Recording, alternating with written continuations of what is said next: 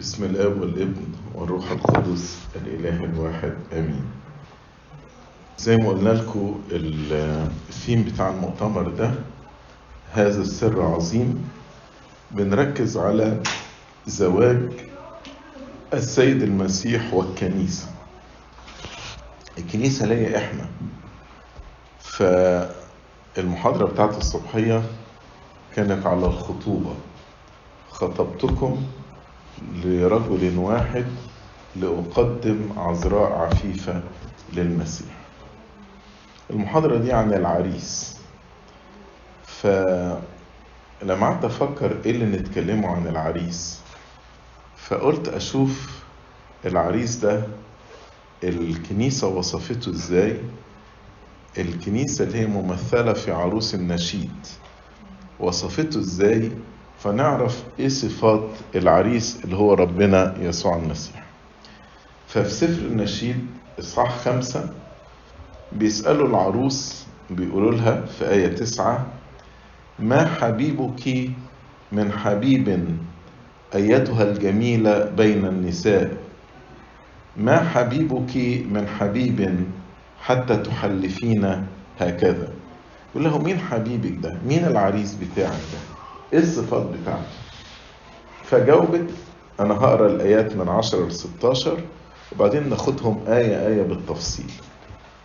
فقالت لهم بتوصف بقى العريس قالت لهم حبيبي أبيض وأحمر معلم بين ربوة. معلم يعني نقدر نميزه حتى لو واقف وسط عشر تلاف واحد ربوة. رأسه ذهب أبريز. قصصه مسترسلة حالكة كالغراب. عيناه كالحمام على مجاري المياه مغسولتان باللبن. جالستين في وقبيهما. وقبيهما اللي هو الجزء اللي موجود جوه الجمجمة اللي بتستقر فيه العين. ده زي حجرة يعني دي حجرة العين دي وقبيهن خداه كخميلة الطيب وأكلام رياحين ذكية. شفتا سوسا تقطران مرا مائعا. يدا حلقتان من ذهب مرصعتان بالزبرجد. بطنه عاج أبيض مغلف بالياقوت الأزرق. سقاء عمود رخام مؤسستان على قاعدتين من إبريز طلعته كلبنان فتى كالأرز. حلقه حلاوة وكل مشتهيات. هذا حبيبي هذا خليلي يا بنات اورشليم الحقيقة كل جملة وكل وصف له معنى جميل. وده اللي هنقدر نتعرف على العريس بتاعنا النهاردة ونشوف ربنا يسوع المسيح إزاي عروس النشيد وصفته لينا. أول حاجة قالت حبيبي أبيض وأحمر أبيض وأحمر. فاجتمع في ربنا يسوع المسيح اللونين. الأبيض ده رمز النقاء والبهاء. ففي سفر دانيال نرى إن لباسه أبيض كالثلج. في دانيال سبعة تسعة يقول لباسه أبيض كالثلج وشعر رأسه كالصوف النقي. إيه ولو أنتم فاكرين في التجلي الوصف بتاع التجلي يقول صارت ثيابه بيضاء كالنور. لا يستطيع قصار قصار زي المبيض زي البيض النحاس كده. لا يستطيع قصار على الأرض أن يبيض مثل هذا. وطبعا ثوب المسيح اللي هو الكنيسة اللي هو بيلتحف بيها كالثوب فبيسكن المسيح داخل كنيسته بما يحمله من بهاء وبياض وبيعكس النقاوة دي على الكنيسة. زي ما قال لنا أنتم أنقياء بسبب الكلام الذي كلمتكم به. فالمسيح هو نقي وهو طاهر وهو بهي. والصوت بتاعه اللي هو إحنا أيضا بنأخذ من نقاوته ومن طهارته ومن بهائه. فنصير أنقياء أنتم أنقياء بسبب الكلام الذي كلمتكم به. وأيضا تلاقي البياض ده سمة حتى السمائيين الملائكة. يعني مثلا في القيامة يقول ولما دخلنا إلى القبر رأينا شابا جالسا عن اليمين لابسا حلة بيضاء. فده اللون السماوي لون النقاوة. وأيضا إحنا في السماء هنلبس ثياب بيض زي ما نقرأ في رؤيا 3 عدد خمسة يقول من يغلب فذلك سيلبس ثيابا بيضا ولن أمحو اسمه من سفر الحياة. والثياب البيض ترمز برضو إلى النقاوة الدائمة والقداسة الدائمة والطهارة الدائمة اللي هنكون فيها في السماء. في جامعة تسعة عدد ثمانية يقول لتكن ثيابك في كل حين بيضاء. يعني خليك نقي خليك طاهر في كل حين. طيب. امال إيه حكايه أحمر دي في بياض شاحب بياض بلا حياه لكن يعني عارفين حنانيا رئيس الكهنة بولس الرسول وصفه بانه حائط مبيض يعني من بره له صورة الحي... صورة النقاوة. له صورة الطهارة ده رئيس كهنة من بره. إنما هو حائط ما فيهوش حياة. فبيقول له سيضربك الله أيها الحائط المبيض أفأنت جالس تحكم علي حسب الناموس وأنت تأمر بضرب مخالفا للناموس؟ فحنانيا أي نعم كان رئيس كهنة من الخارج له الثياب البراقة منظر رئيس الكهنة الطاهر النقي. ولكن لأنه خالف الناموس صار في حكم الموت بلا حياة طب وإيه علامة الحياة الدم. فالدم ده علامة الحياة إنما حنانيا صار شاحبا كالأموات. مفهوش الدم. إنما العروس قالت على المسيح أبيض وأحمر. أبيض اللي هو الطهارة. والنقاء والبهاء وأحمر علامة الحيوية والقوة والحياة فاللون الأحمر ده رمز الفداء. فلا يوجد انفصال بين الإحمرار والبياض الاتنين مع بعض حبيبي أبيض وأحمر. لو كان أحمر فقط كان الدم ممكن يرمز إلى القتل وسفك الدماء. زي ما نقرأ في رؤيا إصحاح ستة وعدد أربعة يقول فخرج فرس أحمر وللجالس عليه أعطي أن ينزع السلام من الأرض وأن يقتل بعضهم بعضا وأعطي سيفا عظيما فاللون الأحمر هنا لوحده علامة إيه؟ علامة القتل إنما الأبيض والأحمر مع بعض علامة إيه؟ الحياة فالبياض هنا في احمرار. ف عشان كده أشعية لما شافوا في إصحاح 63 يقول من ذا الآتي من أدوم بثياب حمر من بصرة هذا البهي بملابسه المتعظم بكثرة قوته. البهي البهاء يعني الأبيض إيه البهاء اللي جاي فيه ده؟ وفي نفس الوقت قال بثياب حمر فالثياب فيها الأحمر والأبيض فيها البهاء بتاع الأبيض والأحمر. فيقول له ما بالك ما بال لباسك محمر؟ لأن هو لباسه أبيض النقاوة والبهاء وقال له ثيابك كدائس المعصرة. فرد عليه وقال له قد دست المعصرة وحدي. ومن الشعوب لم يكن معي أحد. فيبقى عرسنا أبيض رمز النقاء والبهاء وأحمر رمز الفداء وكمال القوة والحياة والحيوية. و ابيض أعطانا إحنا نكون أنقياء. أنتم أنقياء بسبب الكلام الذي كلمتكم به.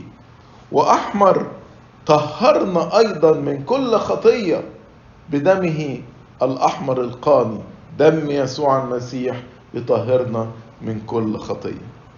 الحاجة العجيبة بقى أنت لو جبت مفرش أبيض زي كده وحطيته في دم أحمر إيه اللي هيحصل له؟ هيبقى لونه محمر.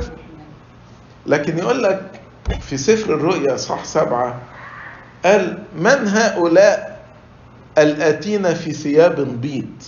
مين دولة اللي لابسين ثياب بيض؟ فالرد يقول لك هؤلاء هم الذين أتوا من الضيقة العظيمة وقد غسلوا ثيابهم في دم الخروف. يعني جاب الثياب بتاعته حطها في دم الخروف بقت إيه؟ بقت بيضة ما بقتش حمراء لأن دم يسوع المسيح يطهرنا من كل خطية أبيض وأحمر. فهو ربنا يسوع المسيح الأبيض البهي. يقول لك في التجلي أبيض كالنور لأنه شمس البر الذي أضاء علينا نحن الجالسين في الظلمة وظلال الموت. وهو أيضا الأحمر بدمه وبصليبه نستطيع أن ندخل إلى حضن الآب ونتعرف على كمال أسراره. وهنا نلاقي لما بتقول حبيبي أبيض وأحمر يمتزج البهاء النقاوة بعمله الخلاصي الدم الأحمر. وبالطريقة دي ندخل إلى السماوات. تاني صفة قالتها في آية عشرة قالت معلم بين ربوة. معلم بين ربوة. يعني السيد المسيح معروف وظاهر ومميز زي ما بنقرأ في أشعية 11 عدد 10 قائم راية للشعوب. فالسيد المسيح بقراية علامة علم للشعوب كلها قائم راية للشعوب. طب يا ترى إيه الحاجة اللي تميزه من بين الناس كلها؟ في تجسده يعني. طبعا غير إن هو الوحيد الله الإنسان إنما اللي ميزه في التجسد أنه الوحيد الذي بلا خطية. قال من منكم يبكتني على خطية. واتقال على السيد المسيح الذي لم يعرف خطية ليس فيه خطية لم يفعل خطية. شابهنا في كل شيء ما خلا الخطية وحده. فعلى الأرض في تجسده السيد المسيح معلم بين كل الناس من أول آدم إلى آخر الظهور أنه هو الوحيد الذي بلا خطية. طب وفي السماء؟ معلم إزاي في السماء؟ أنه الوحيد في السماء الذي يكون له جراحات. يعني الوحيد اللي هيكون عنده جراحات في السماء هو المسيح. فستظل جراحات المسيح حتى في الأبدية علامة على تجسده برهانا على إتمام فدائه دليل على المحبة الإلهية. شهادة ضد الخطاة في الدينونة اللي يقولوا it is not fair ده مش إنك ترمينا في جهنم. يقول لهم الجراحات دي بتبين إن أنا عملت كل شيء ماذا يفعل لكرمي وأنا لم أفعله؟ لو أنتوا جيتوا وغسلتوا نفسكم في دمي كان زمانكم تبقوا في السماء دلوقتي. فشهادة ضد الخطاة في الدينونة. فهو أراد لهم الخلاص وهم لم يريدوا. فمعلم بين ربو على الأرض لأنه بلا خطية وفي السماء بجراحاته. يقول لك وينظر إلى الذين طعنوه. أيضا السيد المسيح معلم ومعروف للناس والشياطين. فلما ارتفع على الصليب جذب البشرية إليه. قال وأنا إن ارتفعت أجذب إلي الجميع علشان يعطيها من بهاء ونقوته وطهارته ويقدسها بدمه أما الشياطين فعرفوه قالوا له أنا أعرفك من أنت أنت المسيح ابن الله الحي وانتهرهم ولا يدعهم ينطقون. وفي مرة تانية قالوا له مالي ولك يا يسوع ابن الله العلي أطلب منك أن لا تعذبني. في لقى 8 28 والشياطين صرخت وقالت وقت الصليب انزل من على الصليب. لأنه حطم مملكتهم على الصليب وأشهرهم جهارا به فالمسيح هو المعلم على الأرض والسماء أمام الناس وأمام الملائكة وأمام الشياطين. زي ما بنقول في القداس الكرولوسي أنت الذي يسجد لك الذين في السماء وعلى الأرض وما تحت الأرض. وبيقولوا إن أنبياء العهد القديم حتى يوحنا المعمدان عددهم عشرة ألاف. عشرة ألاف يعني ربوة. ولكن المسيح هو الوحيد المعلم بين ربوة لأن هو الإله الذي صار إنسان الذي بلا خطية وحده الذي مات بين على عود الصليب وحمل جراحاته وصعد به إلى السماء لتكون علامة على الحب الإلهي شهادة ضد الخطاة في يوم الدينون بعد كده تكمل عروس النشيد وتقول رأسه ذهب إبريز. رأسه ذهب إبريز. الرأس تشير إلى الفكر إلى التعليم. والذهب دايما يشير إلى الحياة السماوية. فرأسه ذهب إبريز يعني فكره فكره سماوي وتعليمه سماوي تعليم مش أرضي. أيضا الذهب زي ما بقول لكم يرمز إلى السماء فيشير إلى اللاهوت لأن السيد المسيح هو الذي يحل فيه كل ملء اللاهوت جسديا. تعالوا نشوف تعاليم المسيح وتعليم حتى أنبياء العهد القديم. أنبياء العهد القديم قالوا لا تزني تحب قريبك وتبغض عدوك. لا تقتل. أما تعاليم السيد المسيح فيها سمو أعلى من المستوى ده. لهم سمعتم أنه قيل للقدماء لا تزني. أما أنا فأقول لكم من ينظر إلى امرأة ليشتهيها فقد زنى بها في قلبه. طبعا لا تزني وتحب يعني دي كلها الوصايا العشر اللي ربنا اداها لهم عن طريق موسى. بس هو اللي اتغير هنا مش ربنا اللي اتغير الشعب. كان شعب قاسي القلب. أما في العهد الجديد لما ربنا نزع القلب الحجر واداهم قلب لحمي عشان كده بقت التعليم اسمى آه في العهد القديم سمعتم قيل للقدماء تحب قريبك وتبغض عدوك. أما أنا فأقول لكم احبوا أعداءكم باركوا لعنيكم أحسنوا إلى مبغضيكم صلوا لأجل الذين يسيئون إليكم ويطردونكم. لغاية النهارده حتى غير المسيحيين يشهدون لتعليم المسيح في العظة على الجبل يقولوا إحنا عمرنا ما سمعنا حاجة زي كده. تعاليم فعلا تعليم سماوية مش تعليم أرضية. فعلش كده قال له رأسه ذهب إبريز لأن الفكر والتعليم هو تعليم سماوي نقي.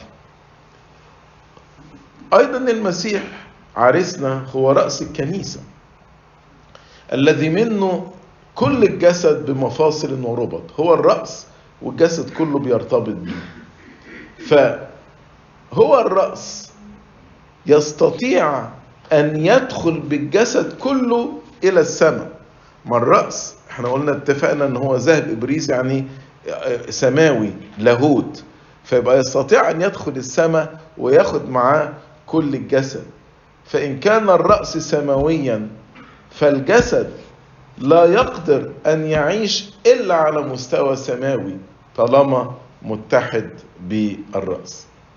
في يوم سبت الفرح في اسم جميلة بتتقال يقول فيها الذي دخل إلى الموضع الذي لا تدخله طبيعة بشرية. يعني السيد المسيح دخل إلى قدس الأقداس السماوي هذا الموضع الذي لا تدخله أي طبيعة بشرية. بس هو الرأس. والرأس ده متحد بالجسد. هل الرأس تدخل والجسد ما يدخلش؟ استحالة. وهل حد يقدر يمنع إن الرأس تدخل؟ الرأس اللي هي ذهب إبريز لا يستطيع أحد أن يمنع المسيح أن يدخل إلى قدس الأقداس وهكذا كل من هو ثابت في المسيح كل من هو متحد في المسيح برباط الزيجة السماوي العرس السماوي سيأخذ يعني الجسد يدخل مع الرأس العروس تدخل مع عريسها إلى الأخدار السماوية. رأسه ذهب إبريز وبعدين يكمل يقول قصصه مسترسلة حالكة كالغراب. القصص اللي هي الشعر.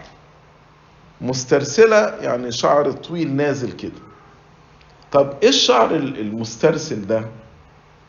الأباء قالوا الشعر ده يرمز للكنيسة. حالكة يعني سوداء كالغراب زي لون الغراب. فشعر المسيح زي ما بتوصفه لا تظهر فيه شعرة سوداء بل كله أسود حالك كالغراب. يرمز إلى إيه؟ يرمز إلى أن الكنيسة أيضا كلها شباب لا يشيخ مؤمن فيها شيخوخة روحية بل يتجدد كالنسر شبابه. ده عمل الروح القدس الذي يهب الشركة بين الأعضاء والرأس. فتبقى الأعضاء في كمال قوتها خلال الرأس الذي لا يضعف مطلقا. صبحية قالت لكم من أفسس خمسة لكي يحضرها لنفسه كنيسة مجيدة لا دنس فيها ولا غضن أو شيء من مثل ذلك بل تكون مقدسة وبلا عيب تعالوا نقرأ بالإنجليزي. يقول a glorious church not having spot or wrinkle or any such thing. Spot اللي هي البقع ورينكل اللي هي الكرمشة. الواحد لما بيكبر في السن وشه بيبقى فيه إيه؟ بقع بقع سودة كده والجلد بتاع وشه يكرمش.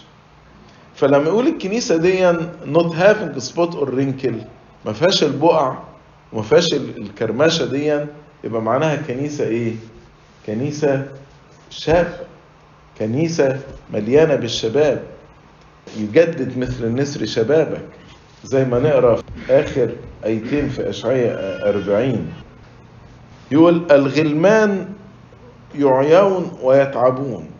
الغلمان الصغيرة يعيا من الإعياء ويتعب والفتيان يتعثرون تعثرا. أما منتظر الرب عروس المسيح فيجددون قوة يرفعون أجنحة كالنسور يرقدون ولا يتعبون يمشون ولا يعينون دي الكنيسة.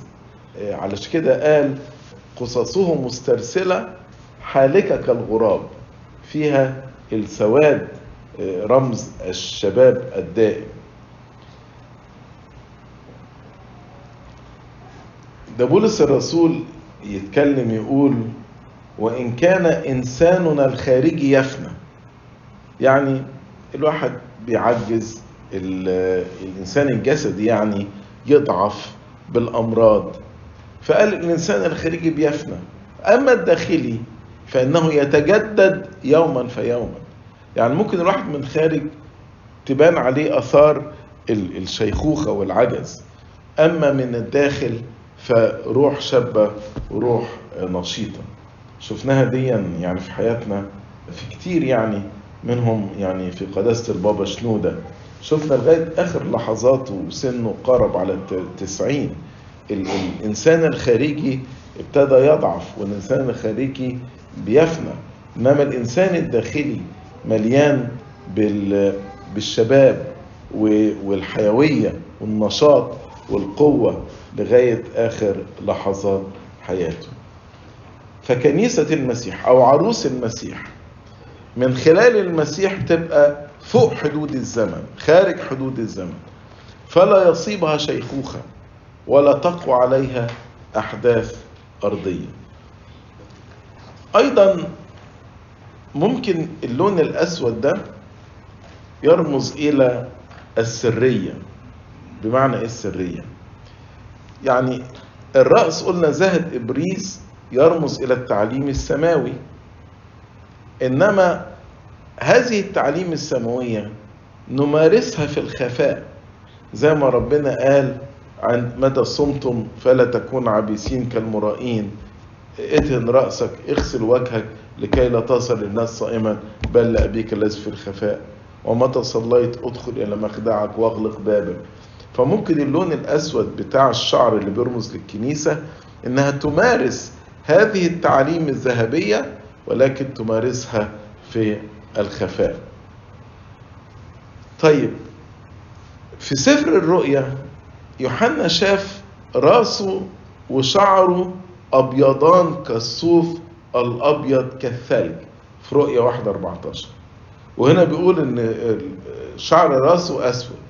هل في تعارض ما بين الاثنين؟ وبعدين في رؤيا استخدم كلمتين رأس وشعره. رأسه بيرمز إلى شعر الرأس وشعره يرمز إلى شعر اللحية. فلما قال إن الشعر وشعر اللحية الاتنين أبيض كالصوف النقي كالثلج بياض شعر الرأس يرمز إلى الأزلية وقدم الأيام. زي في دانيال يقول قربوه إلى قديم الأيام شعره أبيض كالثلج. أما بياض شعر اللحية فيرمز إلى الحكمة والفطنة وحسن التدبير. فما فيش تعارض. يوحنا هنا بيصف الرب يسوع بالأزلية والحكمة. الأزلية والحكمة. أزلية لأنه مولود من الآب قبل كل الدهور والحكمة لأنه مزخر فيه كل كنوز الحكمة الحكمة والعلم. وزي دانيال شاف شعره كالصوف النقي. أما في سفر النشيد قصصه حالكة كالغراب. فلما نحط كل ده مع بعض يبقى المسيح يسوع ابن الله عريسنا أزلي مملوء بالحكمة أو هو أقنوم الحكمة ولكن هو في حيوية دائمة. فهو الشاب الذي لا يشيخ والقوي الذي لن يضعف والنضر الذي لن يذبل والحي الذي لا يموت. فهو الأزلي الحكيم القوي مثل الشباب. بعد كده في آية 12 تقول العروس على عريسها عيناه كالحمام على مجاري المياه مغسولتان باللبن جالستان في وقبيهما جالستان في وقبيهما. إيه معنى الكلام ده؟ العين ترمز إلى الاستنارة والمعرفة. زي ما نقول على الشاروبيم والسرافيم مملوءة اعينا. مملوءة اعينا معناها الاستنارة والمعرفة. وبرضو العين ترمز إلى العناية والرعاية. عيني عليكم من أول السنة إلى آخرها. ويسموا الاسقف επίσκοπος επί يعني من من أعلى. scope ينظر زي ما نقول تلسكوب ميكروسكوب فهو الناظر من أعلى عينيه على شعبه عينيه على رعيته باستمرار. فالعينين ترمز إلى الاستنارة وترمز إلى الرعاية. عينين السيد المسيح لأعدائه وللخطاة مرهبة. عيناك لهيب نار زي ما نقرأ في رؤيا واحد 14 ممتلئتان غضب. لما يجي الأشرار عينيهم تتلاقى مع عيون ربنا يقولوا أيتها الجبال اسقطي علينا وأيتها الأكام غطينا اخفينا من وجه الجالس على العرش وعن غضب الخروف. زي ما نقرأ في رؤيا 6 16 إنما بالنسبة لاولاده بالنسبة للعروس بتاعته عينيه بقى كالحمام. عيناه كالحمام. الحمام البسيط الوديع المملوء بر وسلام وهدوء وطمأنينة. تنظر إلى عين المسيح قلبك يستريح. فعيناه كعيني الحمامة أطهر من أن تنظر الشر. أطهر من أن تنظر إلى الشر زي ما نقرأ في حبقوق واحد 13 عيناك الحمام والحمام ده موجود على فين؟ على مجاري المياه. طيب مجاري المياه بيرمز إلى إيه؟ بيرمز إلى كلمة ربنا. يقول على الرجل الخائف الرب يقول فيكون كالشجرة المغروسة على مجاري المياه التي تعطي ثمرها في حينه. فقلنا العينين للاستنارة. فالاستنارة هتيجي منين؟ من مجاري المياه. الاستنارة تيجي من كلمة ربنا. فاللي قاعد على مجاري المياه اللي قاعد بينهل من مياه كلمة ربنا يبقى مستنير. عيناه كالحمام على مجاري المياه. أيضا إيه السر اللي بنسميه سر الاستنارة؟ سر المعمودية. فايضا على مجاري المياه يرمز إلى مياه المعمودية. مياه المعمودية. وبعدين يقول مغسولتان في اللبن. مغسولتان في اللبن. اللبن يرمز دايما إلى التعليم النقي يعني بطرس الرسول يقول وكأطفال مولودين الآن اشتهوا اللبن النقي عديم الغش اللي هو التعليم النقي. فيبقى الحمام ده العينين اللي هي زي الحمام في البساطة والطهارة موجودة على مجاري المياه لأن هي بتستقي من كلمة ربنا بس مش من أي كلمة ربنا. من التعليم اللي هو بلا عيب اللبن بالذات أقل عيب يظهر فيه أقل عيب يظهر فيه. ومن هنا ربنا بيقدم لولاده بيقدم لكنيسته العريس بيقدم إيمان خالص غير غاش غذاء لينا. وكلمة ربنا لابد إن إحنا نفهمها صح نفهمها كما أرادها الله وحسب ما فسرها أباء الكنيسة. لأن الشيطان بيحاول يشككنا في كلمة ربنا ويحاول يشرح لنا كلمة ربنا بطريقة غلط. دي ما يبقاش مغسولتان في باللبن. إنما مغسولتان باللبن يعني تعليم نقي وبعدين يقول جالستين في وقبيهما. جالستان في وقبيهما. معناها إيه دي يعني الوقب زي ما قلت لكم يعني البيت أو الحجرة. فالوقب دي الحجرة اللي موجودة فيها العين أو لو نتكلم على الحمام يبقى يرمز إلى العش بتاع الحمام. فمعناها في استقرار. يعني تلاقي الواحد لما يكون متضايق يقول لك ده عينيه برقت ده عينيه خرجت كده. إنما فيها استقرار. فربنا بيرعى كنيسته وبيهتم بيها. وعينيه ينظر على أولاده ولا يحول عينه عن أولاده في أي لحظة من اللحظات. يقول نقشتكم على كافة يدي. إن نسيت الأم رضيعة أنا لا أنساكم. من يمسسكم يمس حدقة عينه. عيني عليكم من أول السنة إلى آخرها. ده معناه إن العينتين في وقبيهما يعني مستقرتين في وقبيهما. تكمل عروس النشيد في آية 13 تقول خدا كخميلة الطيب وأكلام رياحين زكية. إيه خميلة الطيب؟ الخميلة معناها مجموعة من الشجيرات المتشابكة. شجيرات شجيرات كده بوشز كده ومتشابكة مع بعض. خميلة الطيب كانوا شجيرات متشابكة بس ليها ريحة جميلة. تفيح رائحتها طيبة. فيقول خداك خميلة الطيب وأتلام رياحين زكية. كلمة أتلام يعني بوكيهات أو باقات من الرياحين ذو الريحة الجميلة بتشتمها النفس رائحة حياة. طب تعالوا نفرج كده على خد المسيح. إيه اللي حصل على خد المسيح؟ ده خد المسيح ده اتعرض للهزء والاحتقار. يقول في أشعية بذلت ظهري للضاربين وخدي للناتفين ووجهي لم أستر عن العار والخزي. ويقول له برضو إن خداك لم تحولهما عن خزي البصاق. الخدين بتوع المسيح اتعرضوا للطم اتعرضوا للنتف اتعرضوا للبصاق. بس كل مرة كان بيلطم المسيح أو كل مرة بيتنتف خده أو كل مرة بيبصقوا على وجهه تطلع روائح جميلة. رائحة الطيب رائحة الرياحين. لأن دي علامة الحب الإلهي. احتملت كل ده زي ما لأجل يا سيدي احتملت كل هذا. فربنا احتمل كل ده من أجلي. ربنا في ثانية كان ممكن يبيد الناس دي كلها.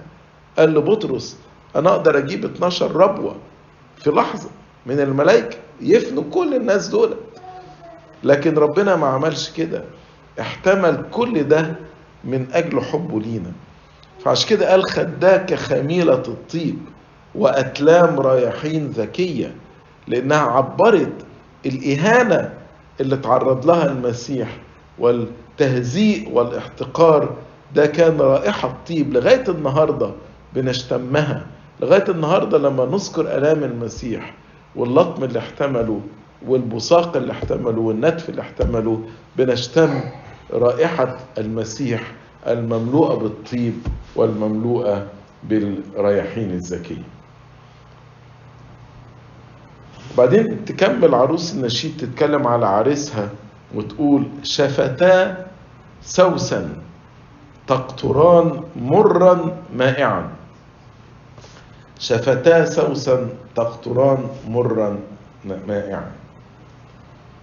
السوسن دي زهرة لونها أبيض ترمز للمجد الملوكي. وربنا لما اتكلم حتى على سليمان قال ولا سليمان في كل مجده كان يلبس كواحدة منه.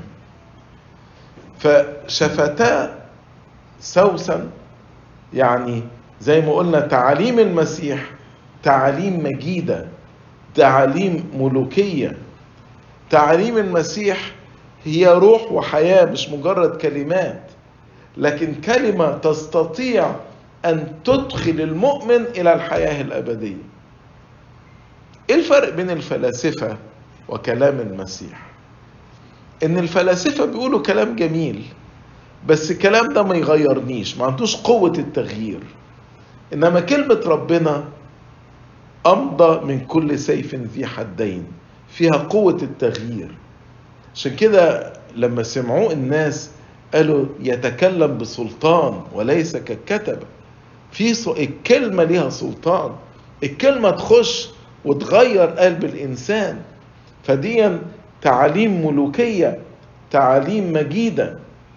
وفي مزمور فاض قلبي بكلام صالح يقول لذلك انسكبت النعمة على شفتيك. فدي شفتا سوسن تقطران مرا مائعا. المر ده طيب له رائحة عطرة جدا. رائحته جميلة جدا. وده من ضمن الثلاث هدايا اللي قدموها للسيد المسيح. ف وده طبعا إحنا شفنا كانوا الناس يسمعوا كلام المسيح يندهشوا. وكان الجميع يشهدون له ويتعجبون من كلمات النعمة الخارجة من فمه ويقولون أليت هذا ابن يوسف؟ في لو 4 22 فده المر. طب يعني إيه مرا مائعا؟ في نوع تاني اسمه ميعة الميعة لما اختلطت بالمر باسمها مرا مائعا. مائعا مش من الميوعة إنما مائعا معناه مر مر مختلط بالميعة مر مختلط بالميعة. فكلمات المسيح الملوكية المجيدة أيضا ممتزجة بمرارة الألم والدفن لأن في الكفن بتاع المسيح كفن بالميعة فقال لهم ابن الإنسان لابد أن يسلم إلى أيدي الخطاة ويصلبونه وفي اليوم الثالث يقوم من الأموات. بس العجيب بقى في كلمات المسيح إن تسمع كلام المسيح ولما يتكلم على الصليب وشركة الآلام تشتهي إنك تدخل معاه في شركة آلامه وشركة الموت. يعني عادة لو أنا جيت قلت لواحد تعالى نروح مع بعض نتعذب ولا نتألم شوية مين؟ يقول لك ده سيبك منه حد يروح للألم برجليه. إنما المسيح يقول من أراد أن يكون لي تلميذا ينكر نفسه ويحمل صليبه ويتبعني تلاقي الناس بتترك وتروح. يعني سمعت النهارده في سنكسار صبحية مارينينا كان قاعد في البرية قاعد خمس سنين وبعدين سمع بالعذابات راح بنفسه عشان يتألم مع المسيح راح بنفسه عشان يستشهد مع المسيح. ويقول لك الوالي لما سمع بشرف نسبه حب يقنعه لكن يقنع مين؟ فالعجيب هنا إن كلمات المسيح اللي هي لها رائحة طيبة جدا زي المر ولكن تعطي للإنسان الرغبة والشهوة أن يدخل في شركة ألام المسيح. لأن إحنا إن اشتركنا في موته نشترك أيضا في قيامته. زي ما إحنا شركاء في ألام المسيح وموته نشترك أيضا في قيامته. ومن هنا بولس الرسول اعتبر إن الألم في المسيحية هبة. الوهب لكم وهب يعني عطية لا أن تؤمنوا به فقط بل أن تتألموا أيضا لأجله في فيلبي الإصحاح الأولاني. نكمل الوصف الجميل اللي بتوصف بيه العروس عريسها ربنا يسوع المسيح. تقول يدا حلقتان من ذهب مرصعتان بالزبرجد يدا حلقتان من ذهب مرصعتان بالزبرجد إزاي اليد حلقة؟ حلقة يعني دايرة. فإزاي اليد تبقى حلقة؟ الحلقة أو الدايرة ترمز للأبدية لأن الدايرة ليس لها بداية ولا نهاية واليد يرمز إلى العمل. فيعني أعمال ربنا معاه هي أعمال أبدية. تشبع النفس والجسد إلى الأبد. دي يدا حلقتان من ذهب إحنا قلنا الذهب إشارة إلى السماء. فالمسيح بإيده ياخد العروس بتاعته ويدخلها إلى السماء معاه. في الأرض يسكب عليها العمل السماوي فتحمل صورته السماوية ويمسكها ويدخل بها إلى السماء. يدا حلقتان من ذهب. مرصعتان بالزبرجد. الزبرجد ده نوع من الحجر الكريم قوي جدا يعني صلب حجر صلب قوي. فده معناه إن أعمال ربنا أعمال راسخة أعمال قوية أعمال لا يستطيع أحد إن هو يمحوها أو إن هو يقف ضدها. ف زي ما ربنا لما قال بنى على هذه الصخرة أبني كنيستي قال أبواب الجحيم لن تقوى عليها. لا يستطيع أحد أن يقف أمام قوة عمل الله. فالله أعماله قوية لأنها ذهب مرصعتان بالزبرجة بعد كده في آية 14 بطنه. يقول لك بطنه عاج أبيض مغلف بالياقوت الأزرق. عاج أبيض مغلف بالياقوت الأزرق. معناها إيه؟ الأول البطن أو الأحشاء بترمز إلى مشاعر الله العميقة المملوءة حب وحنان. فمثلا في أرمية 21 20 يقول حنت أحشائي إليه. حنت أحشائي إليه. رحمة أرحمه يقول الرب. فالبطن هنا ترمز إلى الأحشاء المملوءة حب وحنان. الحنان ده قال زي العاج الأبيض. لو أنتوا تعرفوا العاج بيجيبوه إزاي من الفيل العاج ده ينزع من الفيل بألم شديد لغاية لما بيموت الفيل لغاية لما ياخدوا العاج ده منه. فالعاج ده بيأتي كثمرة للألم كثمرة للألم. فهنا أحشاء ربنا الحنان مملوءة بالألم؟ طبعا لأن حب ربنا وحنانه ظهر في الصليب. زي ما بنقول في الاسم ما هذا أيها الفادي؟ وما الذي جعلك ترضى بذلك؟ أيهان العظيم؟ أيذل الممجد؟ أيوضع المرتفع؟ يا لعظم حبك. نعم هو حبك العظيم الذي جعلك ترضى بقبول كل هذه العذابات من أجلي. فلما نيجي ننظر إلى العاج الأبيض ده فالعاج ده يفكرني بآلام المسيح. وأبيض لأنه إدانا إحنا البر والطهارة والنقاوة بسبب الألم الفداء والخلاص. ده سبب بري أنا وسبب نقاوتي أنا هو ألام المسيح. فيبقى حبه في يوم الاثنين في التسبيحة نقول لأنه غلب من تحنني يعني بنشرح طب ليه المسيح احتمل الألم ده. الحب بتاع ربنا غلبه. فخلاه يحتمل الألم ده علشان يطهرني. الحب ده اللي هو البطن المليانة أحشاء رأفات. الألم اللي هو العاج الأبيض اللي هو النقاوة. طب وإيه حكاية عاج أبيض مغلف بالياقوت الأزرق؟ لأن هو مين مين اللي اتألم ده؟ ما هو الله السماوي. اللون الأزرق ده لون السماء. فهو الله الذي صار إنسانا.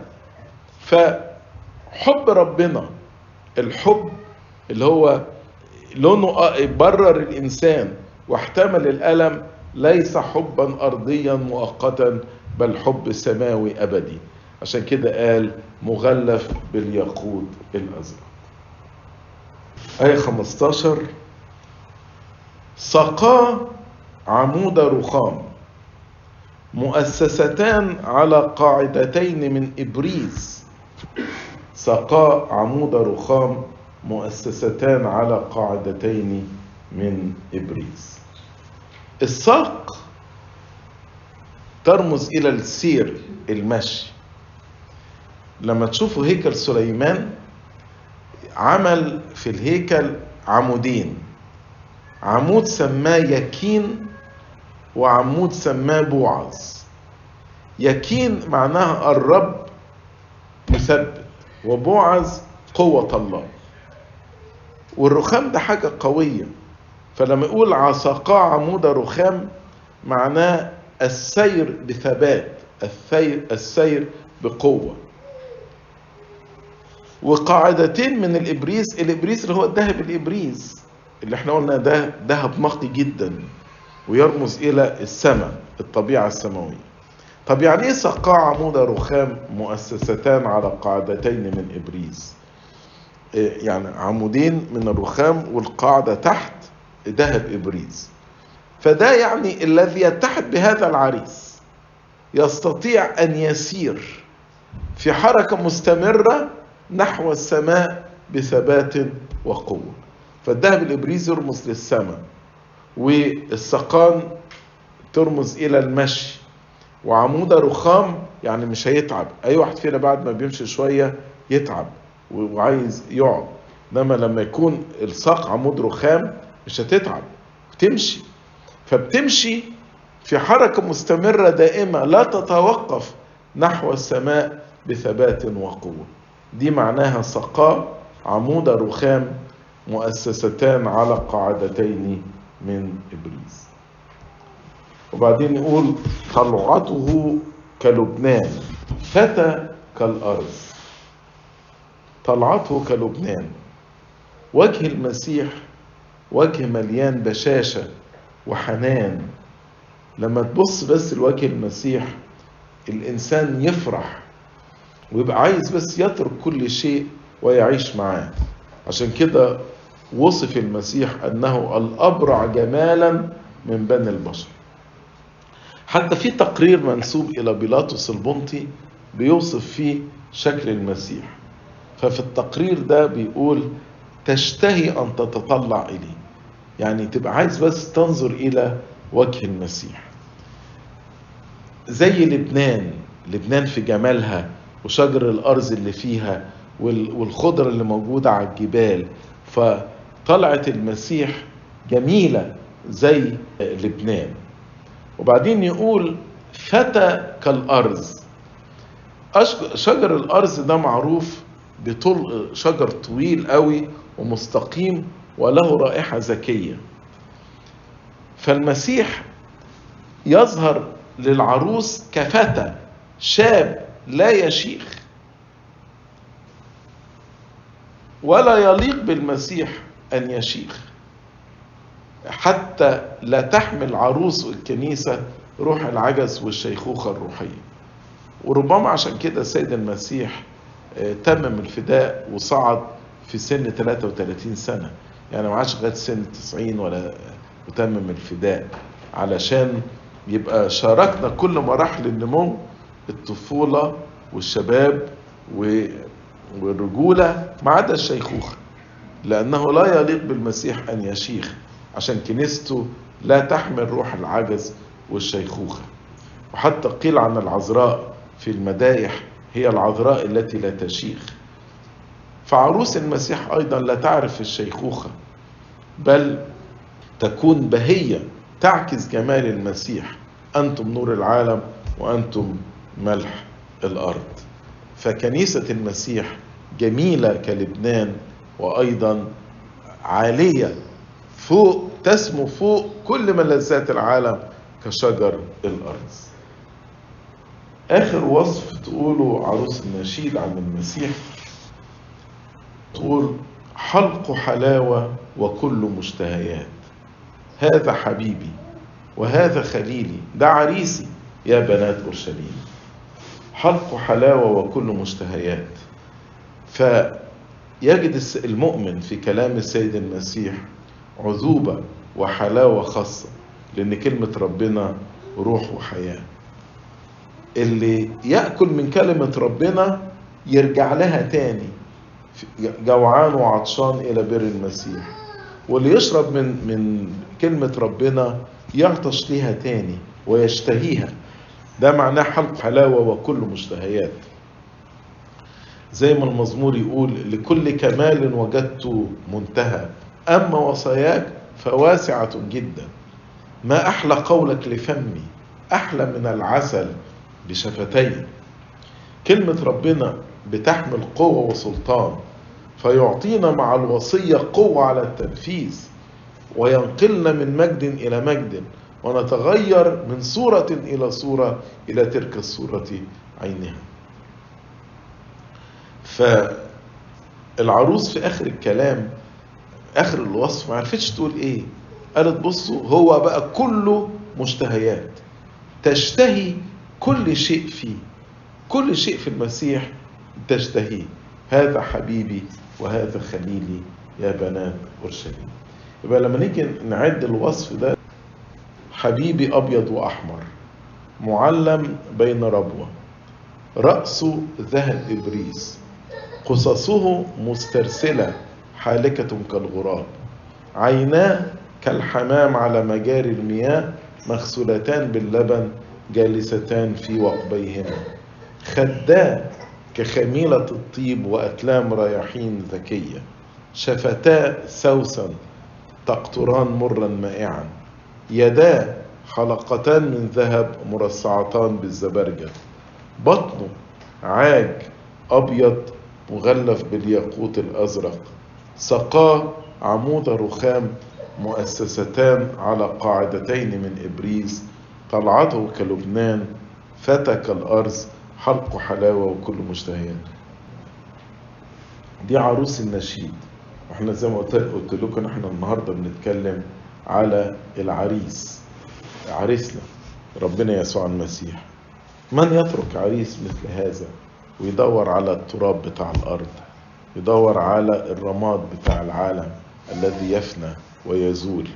لكن الإنسان لما ينظر إلى جمال هذا العريس يترك كل شيء ويتبعه. زي ما بطرس قال له ها نحن قد تركنا كل شيء وتبعناك ربنا الذي أحبنا حب هذا مقداره. يسكب هذا الحب في قلوبنا حتى نلتصق بعريسنا السماوي ويكون لنا معه الميراث السماوي الأبدي. لإلهنا كل مجد وإكرام. من الآن وإلى الأبد. آمين.